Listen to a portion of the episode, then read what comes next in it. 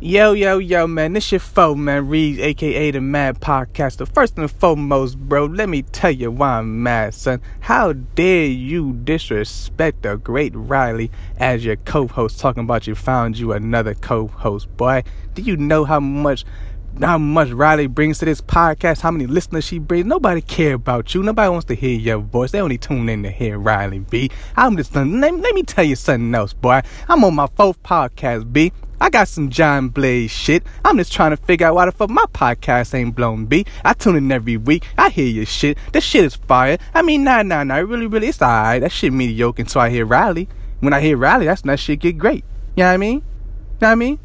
So I, I'm I'm just trying to figure out how the fuck you get so poppin', B. How the fuck you get poppin'? I don't want to hear your shit. I mean, I just want to hear Riley. All this NBA 2K shit and yeah, it is drip over.